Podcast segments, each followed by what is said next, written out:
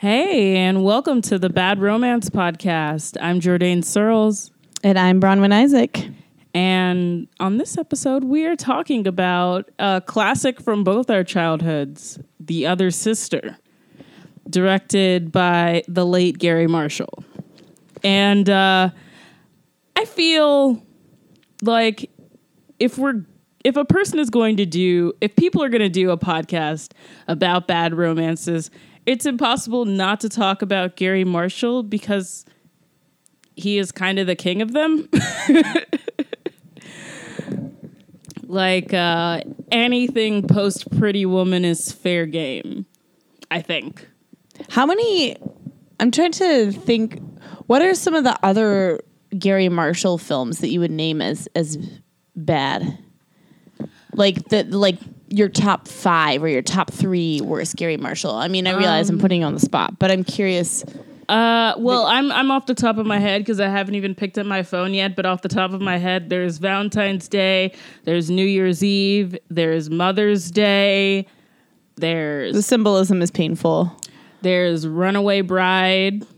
Oh, I love Runaway Bride. I mean, I know what it is. You know, Yeah.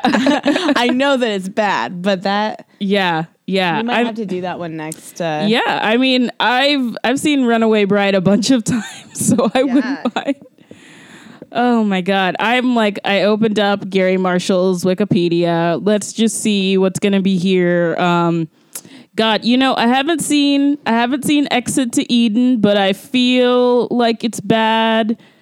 Uh, Dear God with Greg Kinnear, Raising Helen. I don't know. Is Raising Helen bad? I've never seen it. Um I haven't seen Raising Helen, but if my mind is telling me correctly, I feel like it's one of those films that I've heard good things about. Okay. And of course, there is the notoriously bad Georgia Rule, which I don't.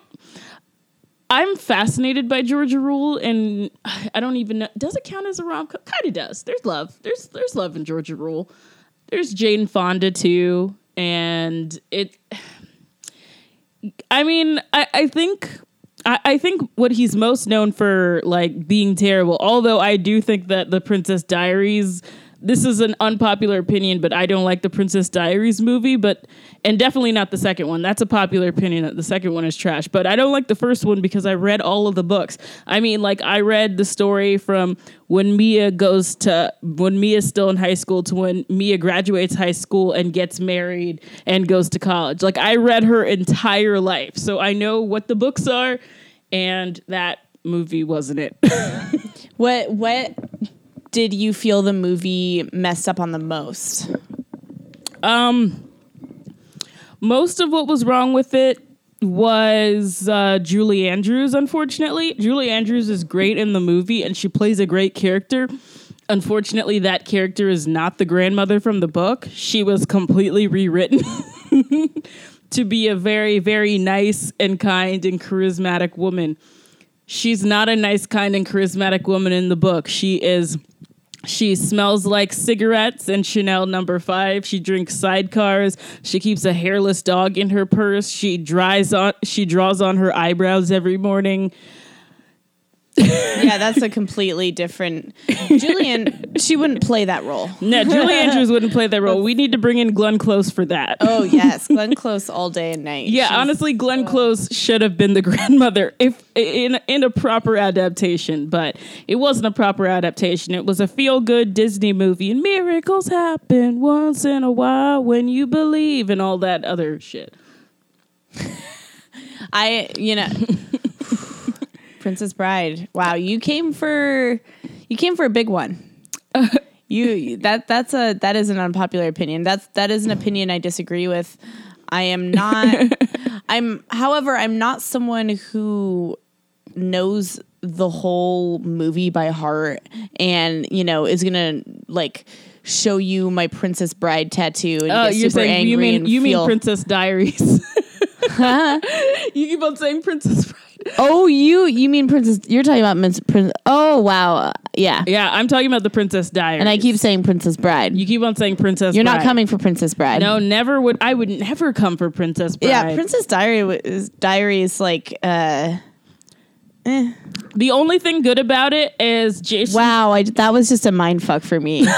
So- for- somehow I was melding my, those. My boyfriend is very, very into Princess Bride. I would never slander it in his Yeah. apartment. I would never do that. yeah, that was that was a mind fuck. Oh my Um, god, I don't know. I don't know. Then you talked about Julie Andrews, and I was on board, so I don't know what my brain was doing. Yeah, because Julie Andrews is she's in definitely Princess not a grandma in the Princess Bride. That's not a thing. So And I love how we went on this whole tangent. also this to, none to of this is relevant to, to avoid the other sister. to avoid talking about the other sister. We because went on a, it's so like I don't know how to talk about the other sister There's- without ha- just I my stomach is gonna hurt. You know. yeah. I mean, definitely. it's a lot. Um, Okay, so let's let's give a rundown of a plot. Uh, the other sister is the story of a mentally challenged woman who had a lot of anger problems and problems with bullying when she was living at home. And her parents didn't know what to do. Diane Keaton was at the end of her rope, as she often is, and Tom Skerritt was on the sauce, and he wasn't being a parent. And so Diane Keaton stepped up and was just like, okay, we're sending her to this school in Santa Barbara where they can take care of her special needs, special needs that no one describes or explains throughout this entire movie. All we know is that she, at the beginning, is that she is better, and Tom Skerritt has come to get her because she is better, but we don't know what's better about her. and I, I feel like it's important to to let people know that uh, Carla, the the mentally challenged young woman, is played by Juliette Lewis. Yes. um, and her sisters. I, I feel like this was an intentional choice that both of her sisters in the movie look alike and they have blonde hair. And then she has brown hair and she looks more like Diane Keaton. yeah, she definitely looks more like Diane Keaton. And the and the sisters look more like her dad. And I feel like maybe I'm reading too deep into this, but I felt like there was a dynamic there because Diane Keaton is so overprotective and has a lot of guilt for for sending Yeah. Carla away to the school, but also obviously can't handle she doesn't know how to be a mom to somebody. She really doesn't know how to be a mom to any of them. She doesn't really know. Yeah, she doesn't Uh, know how to be a. She she's not sure how to be a mother, which makes me think that you know she she seems very waspy. Like these are like old money people. Um, and it what it seems like, um, especially based on the way that she tries to mother Carla. Is that she was probably raised by a governess or something. Like, I don't feel like her mom was very hands on. And I think that she was, you know, she had a lot of lessons. You know, maybe she went to boarding school, maybe she went to finishing school, and all she really knows is how to teach traits of proper ladyhood, but she doesn't know how to give love. That's a really good read because I definitely, I mean, there's that point where she makes Carla go play tennis.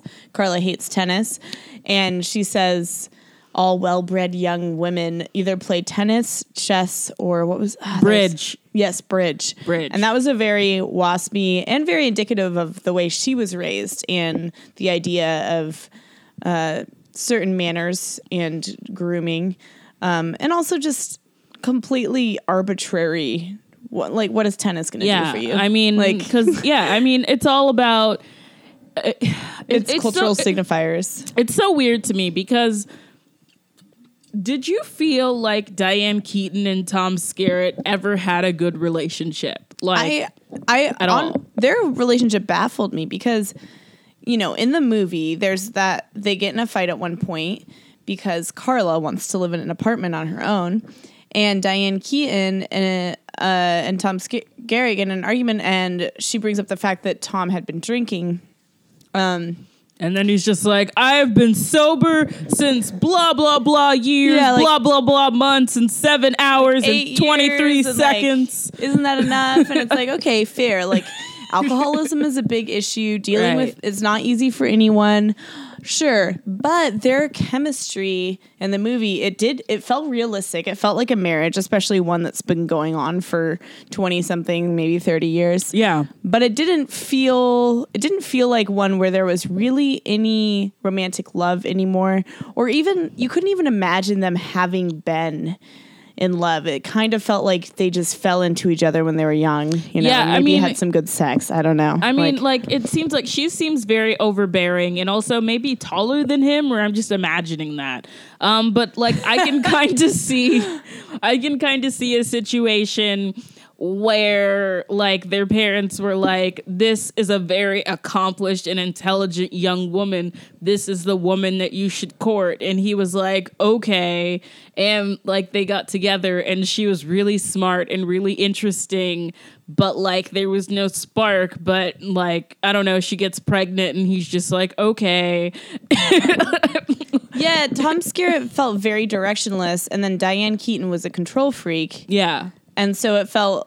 It did feel like a lot of real relationships you see, you know, and that, I don't think that's really even gendered. It was more just like a lot of relationships. There's one person who's kind of calling the shots, and that's not necessarily healthy, but it's oh yeah and oh do you remember that part in the movie where carla's just like carla's like well dad makes all the money and you run everything and i'm just like girl oh that roast that oh that moment was so cathartic. that was a drag That was such a drag, and and especially because Tom Skerritt kind of had a little twinkle in his eye, like he felt seen, but of course he couldn't confirm it because like he like he had to. Oh, that that was a really. The thing, the thing with this movie is there were a lot of good nuanced moments. yeah I felt like, uh, particularly with the family dynamics, they they did a good job of. There's just good actors in this movie. And Oh so yeah, everyone was great. Like Sarah Paulson was great. I really actually appreciated that Sarah Paulson, who is a lesbian, played a lesbian. Oh yeah. Oh yeah. Because I didn't know that she was a lesbian when I saw it as a kid, and then when I found out that she actually was one, I was like, oh, oh, okay, a lesbian playing a lesbian, good. That like almost never happens, right and like and she's yeah and she's addressing an issue that's very real like the issue of her parents knowing that she's gay but acting like it's a phase being in denial and basically not not wanting to meet her partner Even though she has a long-term serious partner who is played by um, Penny Marshall's daughter, by the way, which I thought was like a cute tidbit. totally yeah yeah even though she's got you know a monogamous stable partner which is more than most straight people have yeah, I mean, definitely. I mean, lesbian. That's the thing. Lesbians, lesbians, like they're serial monogamists. Like I, w- I would be mad about like making a blanket statement like that. Like, oh, people are going to be really upset, but the people would have to already be part of this fan base. And what is the fan base? So I mean, lesbians are serial monogamous. Okay, it's just true. I know a lot of them. It's true. It's true. Yeah, I mean, I can definitely confirm, um, at least from observation. I feel like more so than straight people. which, Also, which is not to recenter straight people, but just because, like, in this context, it's that comparison that the parents are making. They're Yeah. Oh my God. So um the other sister, not the other sister, not the titular other sister, but not Sarah Paulson, not Carla. The other sister is played by Poppy Montgomery, who I looked up on Wikipedia to find that her full birth name is Poppy Petal Emma Elizabeth Deveraux Donahue. Wow. there- that's a lot there. That's a lot. you definitely have to act to shake that off. Like that Whoa. is like what? Petal is in there, man. Like at least the others are like regular names, but petal, like a flower petal, girl. Oh man, yeah, like she she probably like she's a great actress, but her role when it came to the sister, she was definitely the most she was the blandest of the sisters. oh yeah, was because she was just like she, she didn't was have like- any issues, you know, she wasn't Yeah. gay, she didn't have mental disabilities. I mean, she her didn't have any struggle or texture except the fact that her mom judged her for being a teacher and not Oh, making yeah. money. yeah, it's like, oh, you decided to be a school teacher instead of a professor? Yeah, exactly. And even so, her husband's still, you know, attractive and making a lot of money. Yeah, and she's gonna be fine. And like, Yeah. and, but like, it's interesting because Diane Keaton treats this girl like she is just like a dumb. Like it's like, oh, you're getting married. Well, of course you are because you're ruining your career prospects, and you're just a wanderer, and you're just wandering into this relation. Like, like Diane Keaton seems to be genuinely upset that she's getting married and becoming a school teacher. Like she didn't live up to her potential in any kind of way. Like I almost feel like Diane Keaton Doesn't like the idea of her, any of her kids getting married right now. Like I think she wants them to accomplish more first. She's totally like there. I and it, you know it's interesting because on one hand the movie portrays Diane Keaton as you know high powered, intellectual, but there are those lines that say you know the Tom Skerritt pays the bills, and you don't really know what she does or doesn't do. Like I don't think that she has a job, and I think that the issue with that is that she really wants her kids to have a job. Well, except for Sarah Paulson, who she's like, "Oh, you're a workaholic." Like it's either you get a job or you have too much job.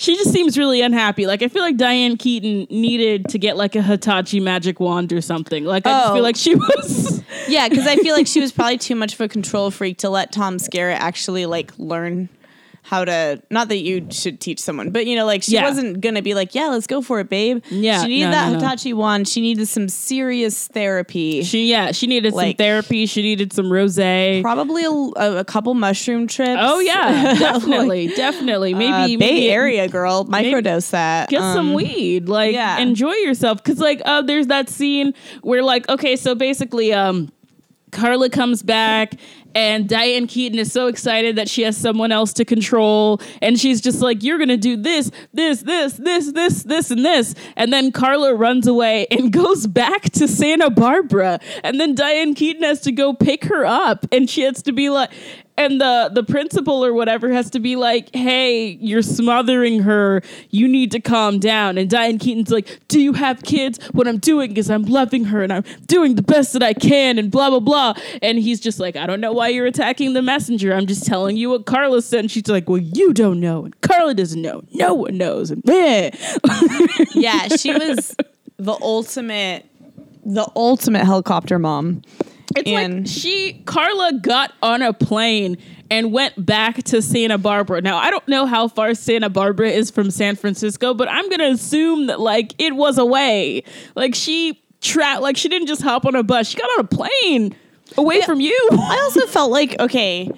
I also felt like that was a bit of a suspension of disbelief because they go from Carla taking a plane, navigating all of this by herself. She's fine, right? Yeah. And then when she comes back, she tells she she says she wants to go to school. Yeah. So she gets she starts going to the uh, technical college nearby. Yeah. And then she meets young Giovanni Ribisi. Oh yes, Who is young the- Giovanni the Ribisi. very cute um, love interest who is also mentally challenged but he's already more independent than her because he's working two jobs. He's working at a restaurant he's working at the college and he's in his own apartment.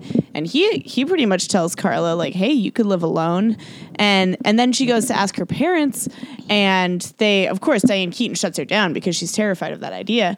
But what what felt eventually after fighting with all the family, Diane Keaton says yes, and they have enough money. You know, of course, they can just like pay for the apartment. yeah, and it's a nice it. apartment. It's Good nice. God. Like, yeah, you know, like they very much set they set up the screenplay so they wouldn't have to deal with a lot of difficulties. Oh yeah, because it. Oh my God, that apartment has a bay window. I almost wept. What? yeah, in San Francisco, like yes, this was made like 15 years ago, but still, uh, Oh yeah, and they're really okay. So I'm not even looking at my notes. I just remember everything so vividly. This is insane. Like it was like it's like when you have a bad movie experience and you're just looking at every detail, looking for something to like. you're like you're it's like a traumatic like Yeah. uh, yeah flashback. But um uh okay, there's a part and I don't remember what the exact context is, but um uh at, at some point um Tom Skerritt says, "Well, you know, at least he's not a Democrat." Okay, yeah. Yes! Okay, I was hoping you would notice that also because that stuck out to me as on one hand it fit with the way that the family functioned, but on the other hand it didn't fit with a lot of the other things they said. Yeah, because here's the thing. Okay, this is 1999. And so you're telling me that Diane Keaton is already marching in gay rights parades and like giving money to GLAAD and like like in most of the issue with Sarah Paulson being a lesbian is just Diane Keaton thinking that lesbianism was something that wouldn't be in her family like not even like a fundamental issue with it itself and the fact that they seem like very chill about most things. I mean, I mean, I guess you're chill when you have money, but this idea that once he said that, I realized everyone in this movie is a Republican, including Giovanni Ribisi, which means that we are watching movie watching a movie about Republicans. And it just it and was empathizing with them, right? and empathizing with them, and that just really took me out because I was like, "Oh my god, I've been caring about Republicans this whole time." that total no that to- took me out too because yeah because diane keaton talks about how she's when she gets in a fight with sarah paulson and sarah paulson's like you've never met michelle my partner. Um, all this time you're in denial and Di- diane goes you know like i love the lgbt community and i've donated money and all this stuff. I'm like okay this is definitely not a republican 15 years ago. I'm not saying there aren't republicans who had nuanced experiences yeah, but at this point in time, if she was progressive enough to give money, she would definitely meet her daughter's partner. That just Yeah. felt that just felt like too much. I mean, like I, I can understand it being like a whole like because I mean it's very easy to just give money to a group of people and just assume that okay, well I don't know anyone that's part of this group, so it doesn't matter. Um, so I guess I kind of get that, but it was just like these could have easily been Democrats. Democrats can be rich too. I just didn't see the point of them being Republicans. And I also like maybe it's just because I was seven years old when this movie came out. I just can't imagine Republicans being like that. I mean, yeah, they felt they felt like rich Democrats to me. Which, Yeah. I mean, honestly, maybe unpopular opinion, but I'm assuming that the people listening aren't all like the one percent. I feel like when you get to a certain level of rich, you become a little bit conservative no matter what. Yeah. you know, like so. Even if you were really progressive when you were, you know, whatever age or money status. It just kind of pads you with a certain amount of conservatism. So, like the conservative bits of the parents, like, you know, they're older, they're white, they're like rich. I'm like, yeah, you guys seem like Democrats, you know? Yeah, You're not yeah. like activists, you're not like radical, but like you seem like capital D Democrats with money. So when they said that, I was like, what? Republican? yeah, I just uh, because they felt very they felt very i mean there's one scene where sarah paulson talks about how she read an article or a book about how it's it was healthier for disabled people to live alone and be independent and she was advocating for her sister carla to have her own apartment and that felt like a very democrat moment to me because the way Diane Keaton responded was she's like this is your sister not a political referendum and I was like yeah that's not a republican yeah, that doesn't yeah, that's not a Republican thing Conversation. to s- Okay, um man, this movie. Okay, so I was looking at my notes and now I want to address um I think we should talk about the mentally disabled you know thing. the mentally disabled the fact that they had two um they had able-bodied yes. uh, actors and act like an actor and actress play mentally disabled people and put Yeah. on voices. Oh my That- god, it's the voice. like- and here's the thing. Here's the thing. Um there is a flashback that we see. You know, it was the flashback where they decided, okay, we need to take Carla somewhere. Didn't that flashback remind you of the beginning of the miracle worker? oh wow. it didn't. It didn't at the time, but I can definitely see that. Yeah. It just like I because definitely I, see that. remember watching The Miracle Worker, and I remember like it, you know Helen Keller is like at the dinner table, and you know she's like she you know she's frustrated, she can't communicate, she's making a mess, she's angry, she's making like she's doing a whole bunch of stuff. Like that reminded me a lot of like the, the flashbacks with Carla because it just seemed like she seemed to have like like this like frustration and like this this ability like to not really communicate the way that she wanted to and like as and while we were while we were watching the movie my boyfriend just like she just sounds like she's de- she sounds deaf she sounds like she's deaf and i was like yeah and yeah, she did. That's a yeah. and it's And they never. They. I also felt like it was. You can't have a whole movie about two people who are mentally disabled have their love and like some of the difficulties they face in the world and and prejudice, but also like them navigating and never clarify what they have. I'm not saying you need like a medical like, Right, You, you don't need to be invasive, but Yeah. it's also like I felt like it was kind of irresponsible and lazy to just to not Yeah, because I feel like I feel like the like people behind something if you don't even say what it is? Yeah, I feel like the people behind this movie didn't want to be specific about the issue. And even while I was like, and you know, I've, you know, I I'm I'm half blind, so I spent a lot of time with other special need kids with different special needs than mine, and I honestly can't say what the issue is. Like I can't diagnose it from what we see. I don't know what it is. Like it seems like Carla has a form of like social disorder, and it seems also that um, she gets triggered by people laughing at her. Like we see it in the flashback, and we also see it later in the climax. Um, but I don't know like what that adds up to be, and I wouldn't even want to like try to diagnose it because I just like I'm gonna be wrong. And meanwhile, Giovanni Ribisi um, seems to have a learning disability. Like that seems to be because I mean other things he can do, like he he maintains a job and also like a volunteer kind of internship job. He has an apartment. Like I mean he has trouble registering, which is how they meet, but he seems to be He's a bit more. I think it's not easier, but I think that he his difficulties are less in, of an impediment to him functioning independently than hers. Yeah, it But seems like he has problems in the classroom. That seems to be what his main issue is. And you know, his whole um his main issue, I mean, he doesn't have a trigger like Carla does cuz Carla has a legit trigger, but he doesn't like to be considered dumb. Like that's his thing. He doesn't like to be considered dumb. Also, I think he's an alcoholic. And I find it weird that the movie doesn't like address that seriously, considering that we addressed Tom Skerritt's alcoholism seriously. But Daniel is an alcoholic. And when they get married at the end, spoilers for the other sister, they get married at the end. I was just like, but are we going to talk about the fact that he's an alcoholic? Because Yeah. that's a thing.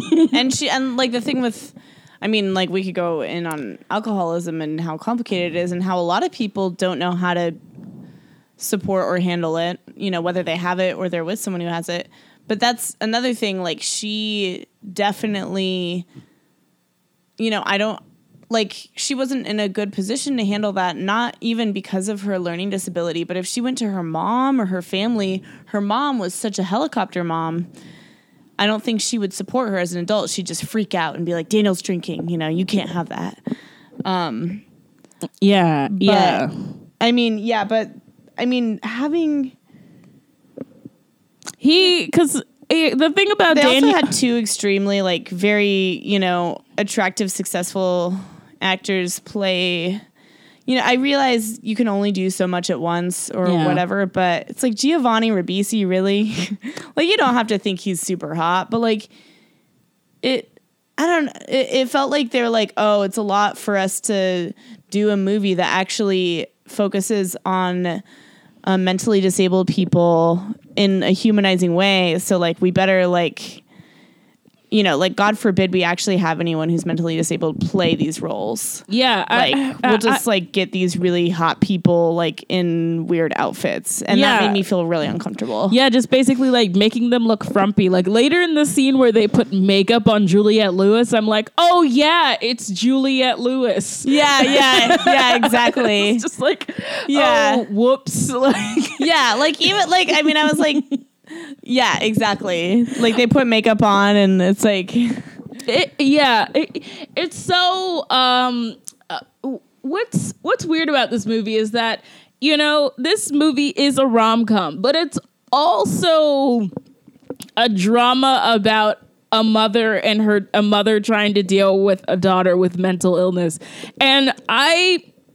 I'm not saying that there isn't a way to make those two movies work, but this isn't the way to do it because essentially, like, it's like they're it's just like two movies mashed together and it, it, it- they kind of they kind of work with each other a little bit but it, it's telling two different stories and it's like how does Diane Keaton let go? And and it's weird how we're juxtaposing Diane Keaton letting go and letting her daughter be a grown woman with Diane Keaton getting married at the end.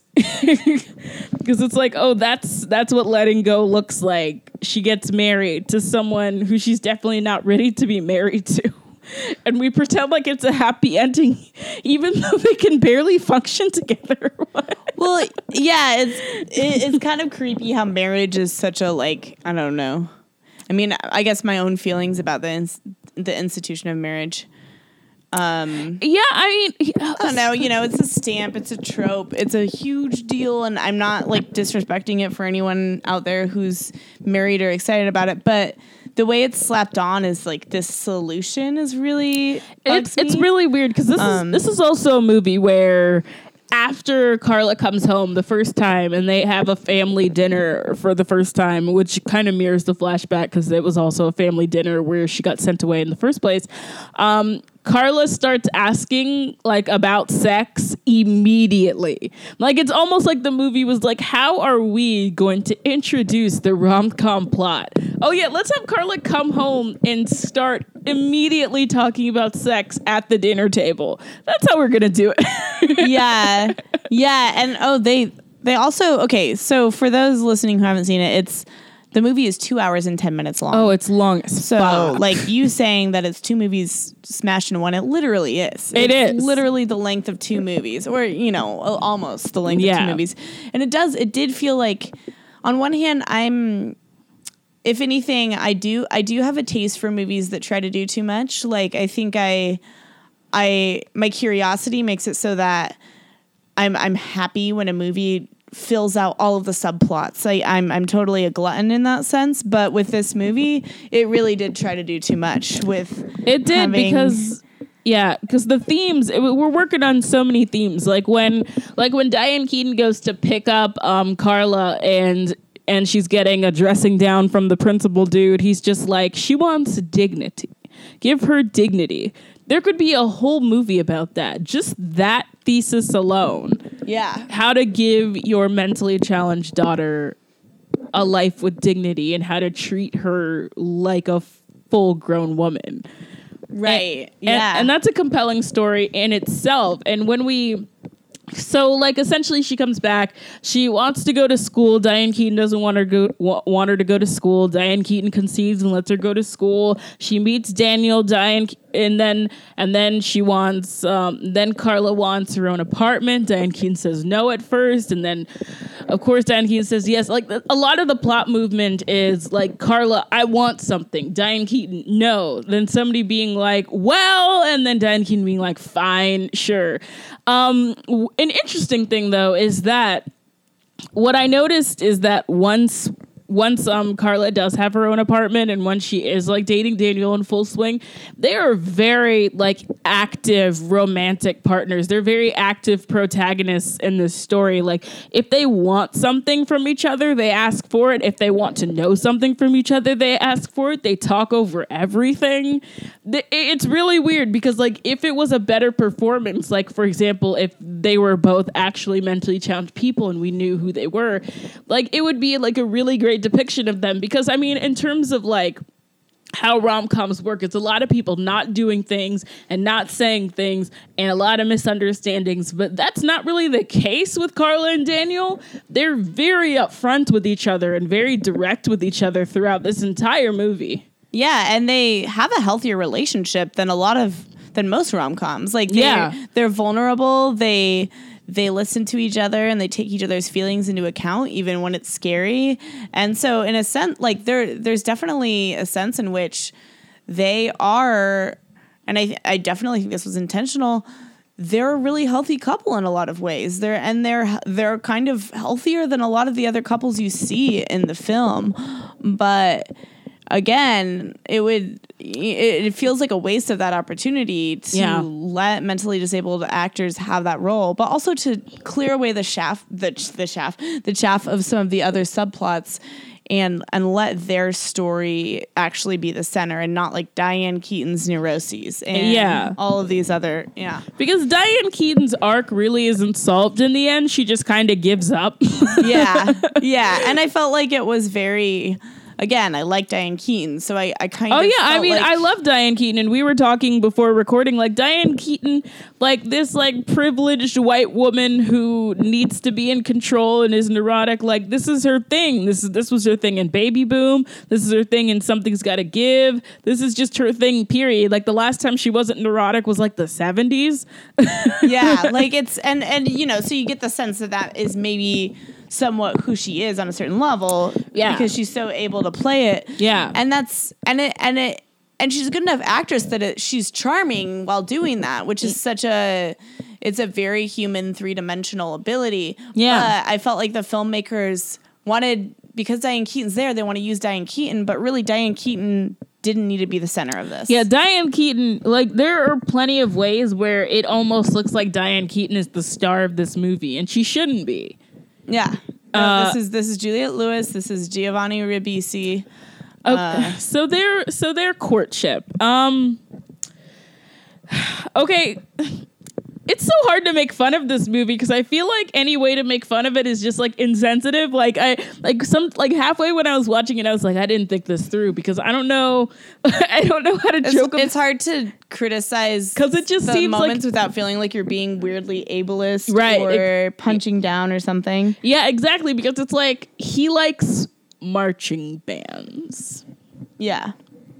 a lot. and that's that's like a th- there this movie's very heavy on having a moment or a reference and then and then bringing it back you know? There's Oh, like 18 chekhov guns. Like It- okay. it's the first time they okay okay so essentially like carla she's doing good in school. She starts dating daniel. She has an apartment. She has daniel over. You know she's doing her thing. She's living her life. And they talk about sex and they're just like oh you know like w- when should we have it? And then daniel's basically like oh i'm ready to have it whenever girl.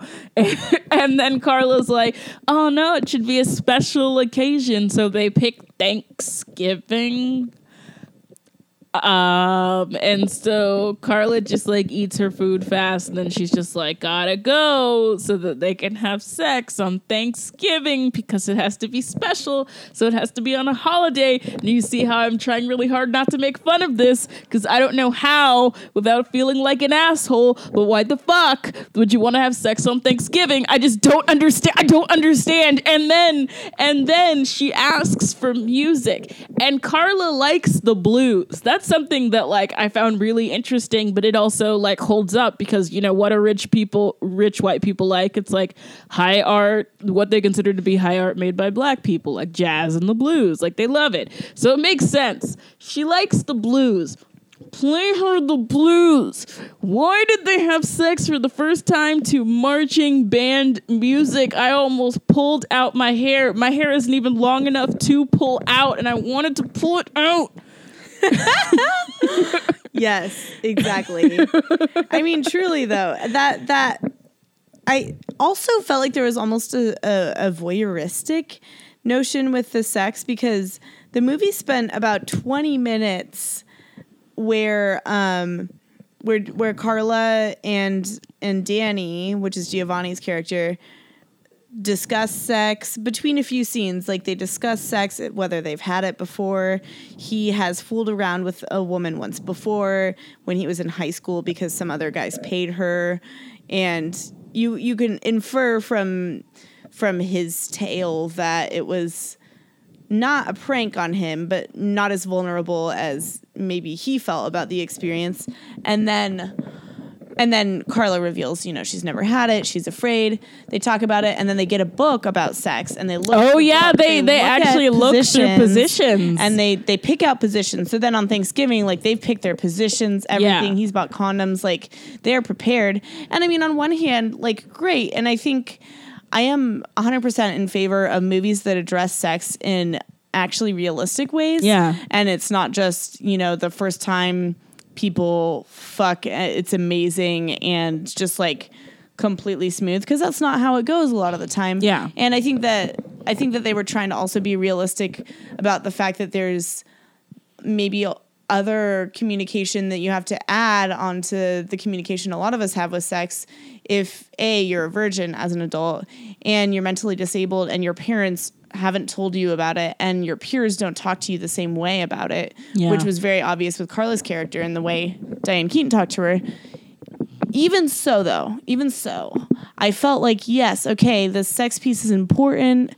Um, it's a very unifying human experience, but I felt like it was a little voyeuristic too, because I felt, and again, this could be me reading too deep into it. I felt like Garry Marshall or whoever made this specific decision was a little too obsessed with how do mentally disabled people navigate sex. Like I, Yeah. it felt, it just felt overdrawn. Like okay, Yeah, they're gonna felt- figure it out. Sex is very natural. Yeah. I felt like there was an assumption that they would need like a visual book. aid. Yeah. Yeah. Because like they wouldn't be able to understand how to interpret their own their like own bo- chemical like 13 emotions year olds have sex. feelings. I'm not yeah. saying they should, but like, Yeah. to, it, it's not that having good sex. Yeah, sure, you might want to look at a book, but like, it's not thing- that complicated. Yeah, Like, and the thing about Carla is that she's not dumb. Like she's like she does well in her classes. She understands like programming, which is like more than I can. Like I think that she could figure it out. Like I don't think and she again, like her privileged background, like she was better educated than a lot of people in many ways. Yeah. and she has a lot of she has she's really they're both really good at expressing their emotions. Um, they have emotional triggers, but they're also really good at straightforward Oh yeah, they say saying, exactly what they sad, need to say. I feel Yeah, angry. Yeah. And I think that was a good realistic depiction, but I also the sex thing I just felt like was a little bit long drawn. Yeah, it was long drawn. Um, so if you're wondering what the conflict in this movie is, aside from Diane Keaton, it is just Daniel because Carla as a person is pretty well adjusted and doesn't really like once she gets going, she's doing well for herself to the point where I'm just like, what does Carla? What's her arc? I forgot what her like. I was like, I was trying to find it because what it seems like the person who has the most issues aside from Diane Keaton is Daniel because we find out essentially like Daniel works a job, but it's not enough for his rent. His dad um, is a car dealer, like luxury car dealer, and he pays his rent, but his dad pays his rent on the condition that he passes all his classes. And we find out that he does not. He didn't pass all of his classes at the um, at the Halloween party, um, where where Carla's dressed up as a swan and he's dressed up as a dog. It's actually really funny. T- it's a, a we. It's funny and like a mean when like that gets when it gets revealed that like Diane Keaton meets him because she's just like Carl. She's like Carla's a very rich girl and he just wants her money. And then he meets and then she meets him and realizes that he is mentally disabled. And then she's like, "Oh, it's great. They're gonna have a great time." And that switch really made me uncomfortable. Oh, well that was totally a weird condescending moment. There that was like like you understood that like her fear was that Carla was getting taken advantage of. right? Yeah. But there's so many levels there with there was this condescending like, oh, he can be no danger because he's mentally disabled. right. so yeah. She was just like, "Oh, this no is gonna be great." like and it, it it did it felt very condescending and demeaning because it was just like oh whatever okay oh yeah. So whoa. it yeah. was like uh, and like I don't really like the word emasculating because I also feel like there's just a lot there. yeah. There's a lot of baggage with there's that word. There's a lot of baggage with that word and like homophobia and and yeah whatever. But uh, I did I felt like that was an emasculating moment in a very specific Yeah. Like, and I mean, they have him- view him as an adult anymore. Right, She I mean- not view Carla as an adult.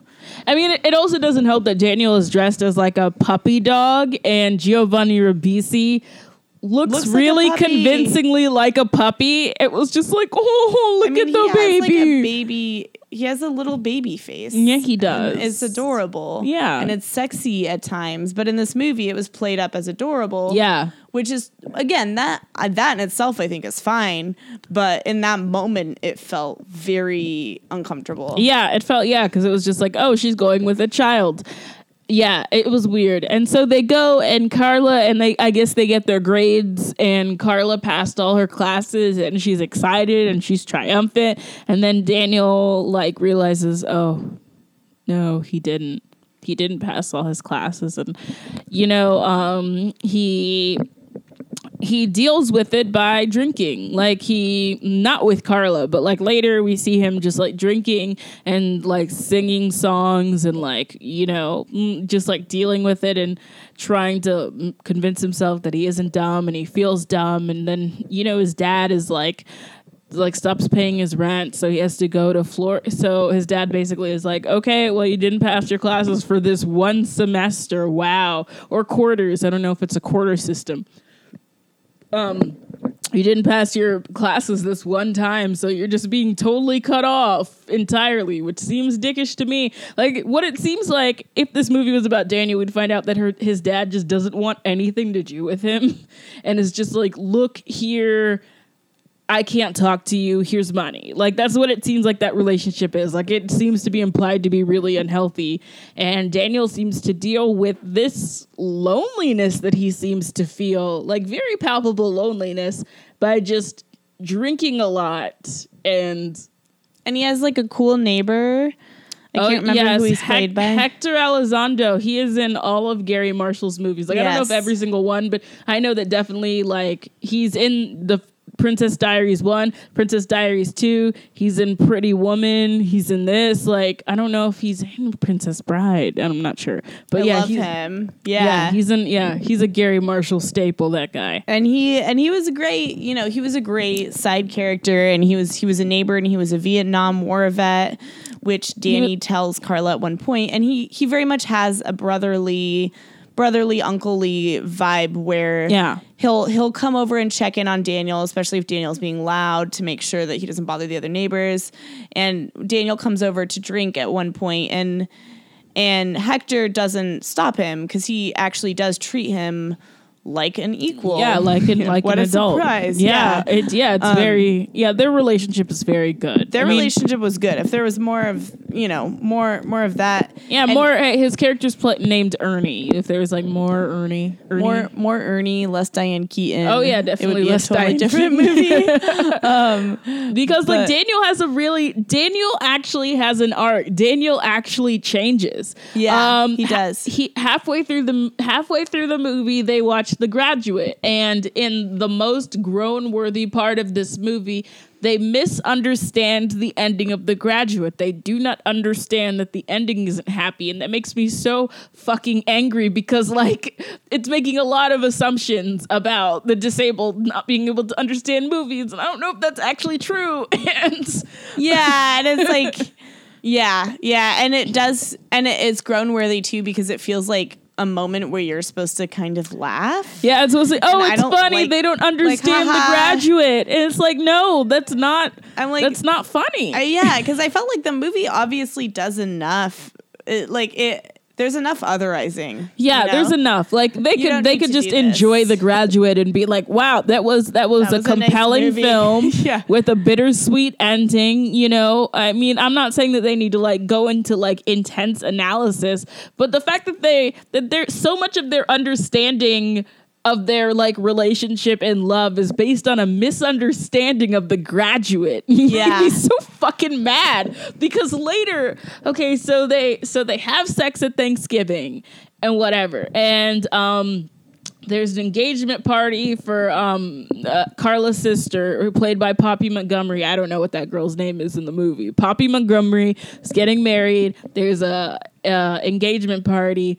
Daniel feeling dumb, feeling you know he- he's not feel not feeling confident, not not not feeling accepted by her family, um, and all of that stuff. He drinks like a lot like a lot and then he gets on stage and steals the mic and tells everyone that him and Carla had sex and eh, what what happens after that is just the most it's it's the it's one of the worst scenes I've ever had Oh, to sit that through. I hated that scene. Oh my god, so- why did you have to tell our love secret? And they're just like yelling at each other. And then, of course, because like what happens is, is that people laugh at Carla and that's her trigger. And so she completely goes off. And then Carla calls Daniel dumb, which, is, is his, his trigger, yeah. Which is his trigger. And it's just like, and, and it's just like them And Daniel doesn't understand what he did wrong, and Carla really hurts his feelings.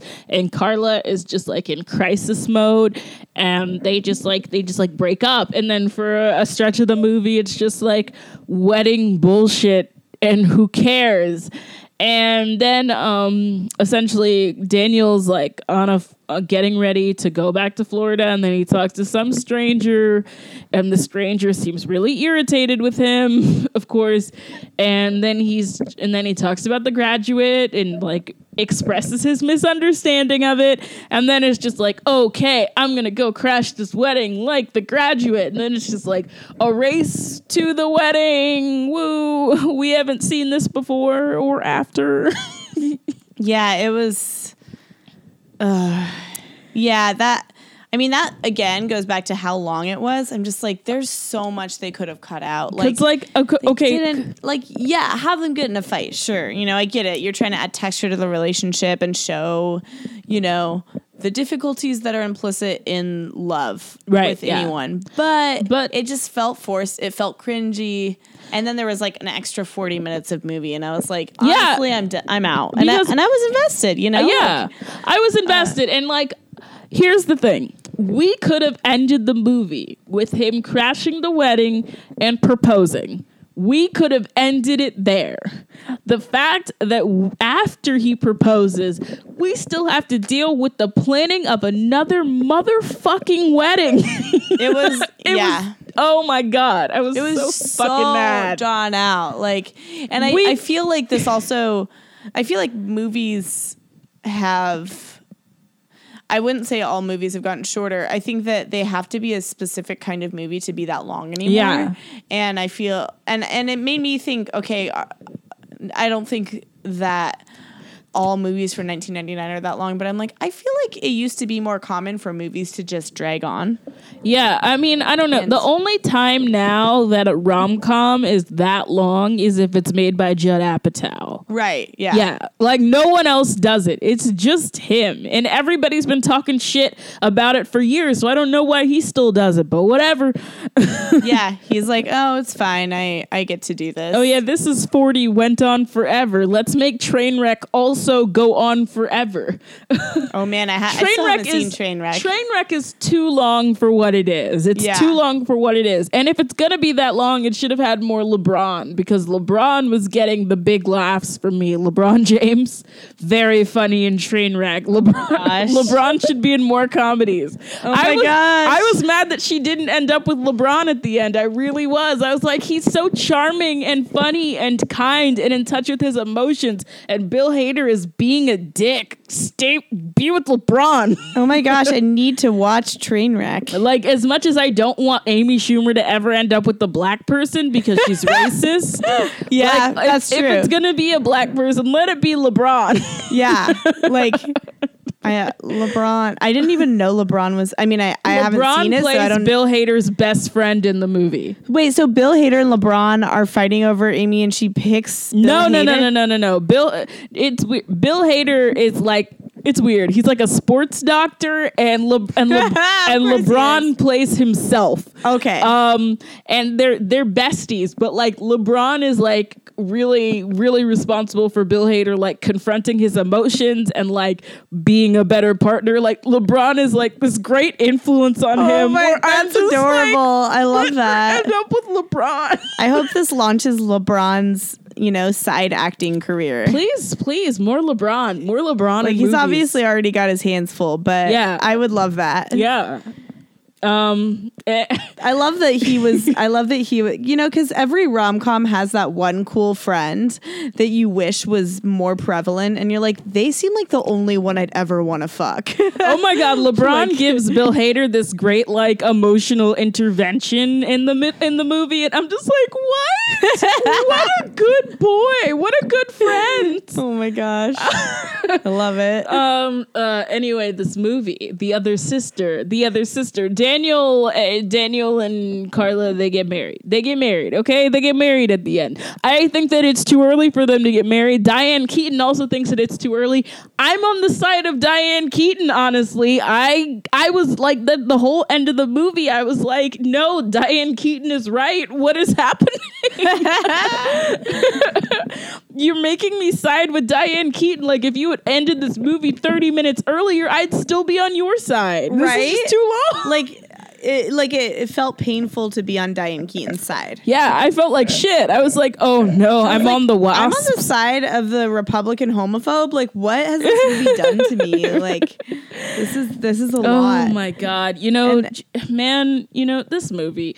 It's. I think. I mean, I'm. I'm. It's on Netflix, so I mean, if just you want to put everyone yourself has through Netflix pain, at this point. If you have two hours and you want to, you want to form your own opinions, or you've seen it before. I mean, we've both seen it, but Yeah. we had to rewatch. To yeah, I had to rewatch it. Um, it was definitely harder to watch this time. Oh yeah, like I was. I was a child. I think I was also a teen. I think I, I saw it a few times, but um, we yeah. used to make. Well, yeah. Never. I won't even. It's Uh, like it's so. Uh, It's there's just a lot. it, it, there is a compelling movie in there. Like if somebody decided to remake the other sister and make sure that the children that the that the that the young adults were actually mentally disabled people, mentally disabled actors, and if like the running time was a slick 90 minutes, I I think that would be a good movie. There is there is a way to do it. Like I've even seen, that's- you yeah. know, um, like uh even like Todd Solondz, like in Wiener Dog, like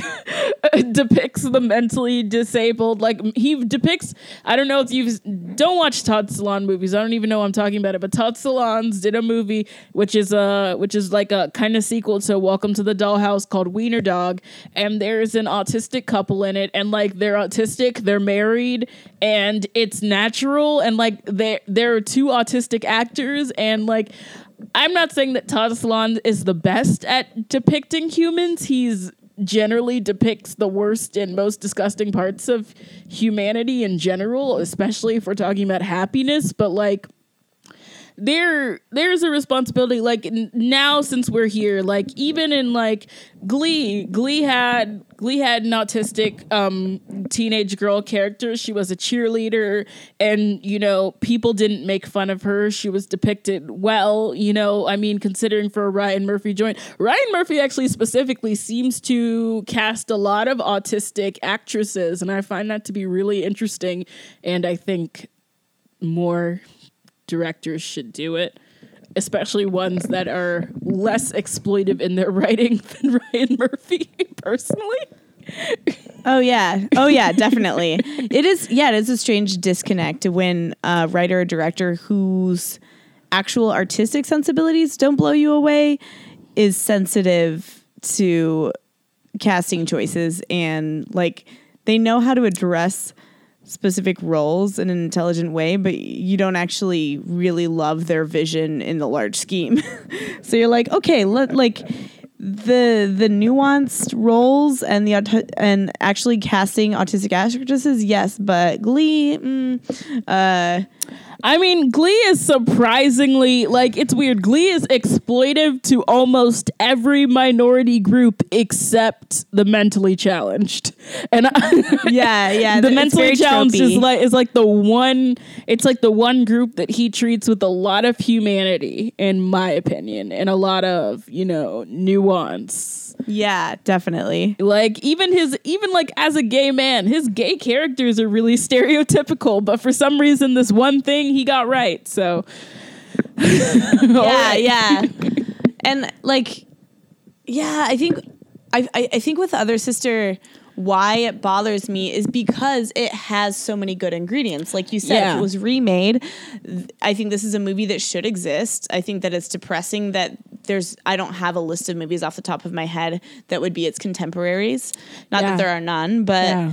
um, and it did have amazing. It had an amazing cast. Yeah. it obviously had a budget. They obviously could afford to make it two hours. Yeah, I So, found myself also. side note, I found myself being attracted to Tom Skerritt in this movie. Yeah, he was like sexy dad. Yeah. and like you, it was, and and like I uh, I did empathize with Diane Keaton in the sense that I felt like he played like I didn't agree with her, but I did feel like he played the cool dad in the sense that he would just not do anything. Yeah, so he would always had- be the good guy. And she was always the, good bad guy, but it was because he just didn't fucking make any decisions. Right, yeah. And so with that, I felt for her because I was like, oh yeah, I've seen that is a very common dynamic, Yeah. especially in like like that that is that's a gender dynamic too. I feel like yeah, she um, was she was the shrew. yeah, she, had to be played the shrew.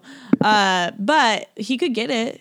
Oh yeah, he could Yeah, get he it. He could Like, definitely get it. That was a nice mustache. I was like, oh, Tom Skerritt Yeah, mustache. like, okay, not bad, not got a sexy dad thing going. Right.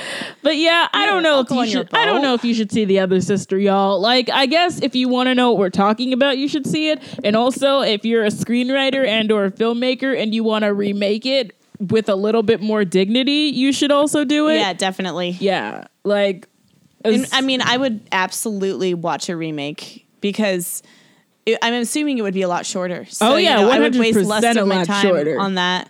Yeah. and and I mean, I knew that I would get the catharsis of talking about it on this podcast, and I was like, Jordan is the perfect person to talk about this with. yeah. um, because I know we're going to have a lot of similar sentiments, but also different observations. And there's just there's a lot. There's a lot in this movie. Like the, if you're if you're feeling contemplative, but not in a in a super deep way, but you want to you know watch something where there's a lot of layers you could get at. The, the, the other sister has them. It's just Yeah. not not actually done well. in if you if you are a rom com screenwriter and you want to figure out how to make your characters more active, I would say watch The Other Sister and pay close attention to how Giovanni Ribisi and Juliette Lewis actually speak to each other and express their feelings, because y'all need help with that. True. Um, but yes, yes, yes, yes. So this has been this has been The Other Sister. I, you know, I had some cider. I'm okay. Me too. I'm feeling good. Yeah. Yeah. So um you can I I recently um updated the Twitter a little bit. Um it is still it's Bromance Pod. I cut I cut the cast so it's like a little shorter so it's like Bromance Bromance Pod at Bromance Pod if you want to follow this podcast. Um still working out like details and stuff like that about like where where this where this podcast is going to live in general. Working out all of the very very fun branding stuff but i'm very excited about Me where we're gonna go with this. Um, yeah, feel free to share, comment, like, uh, you know, write about us in your journal, send us a screenshot. oh yeah Positive stuff. I'll block you very quickly. Um, yeah. Have a great day, night, whatever it is for you. bye